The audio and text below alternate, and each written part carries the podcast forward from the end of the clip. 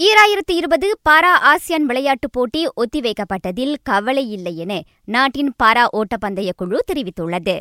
ஜனவரியிலிருந்து March மாதத்திற்கு மாற்றப்பட்டுள்ள அப்போட்டியில் களமிறங்க தமது வீரர்கள் தயாராக இருப்பதாக தலைமை பயிற்றுநர் ஆர். ஜெகநாதன் கூறினார்.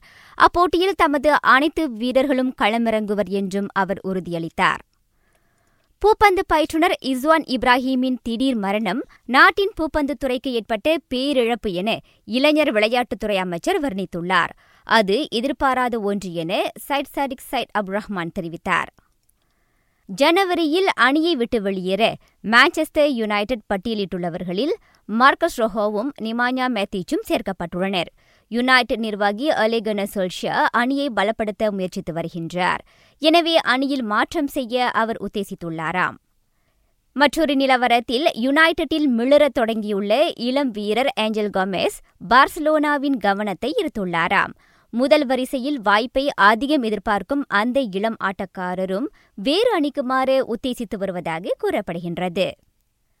வழக்கமாக அக்டோபர் மாதம் நடத்தப்படும் ஆஸ்திரேலிய எஃப் ஒன் ஜிபி அடுத்த ஆண்டு வானிலை மாற்றம் மற்றும் பாதுகாப்பு கருதி முதல் பந்தயமாக நடத்தப்படலாம் என தகவல் கூறுகின்றது.